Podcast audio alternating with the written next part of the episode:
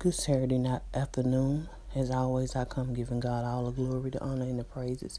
And on this Saturday morning, I just want to share one of my devotionals where it's talking about childlike faith. And it comes from uh, Matthew 18 3 through 4. And it says how God wants us all to have childlike faith. And no matter what we're going through, we have to submit ourselves just like little children, like we need God's help. He loves to know that we need Him and that we are still His children. We haven't outgrown His love and that we will humble ourselves to be just like a little child. He takes care of the children. They are important to him.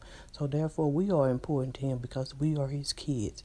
So I just want to drop that off and uh, tell someone that they are God's favorite little child, no matter what anyone say, no matter how old they are.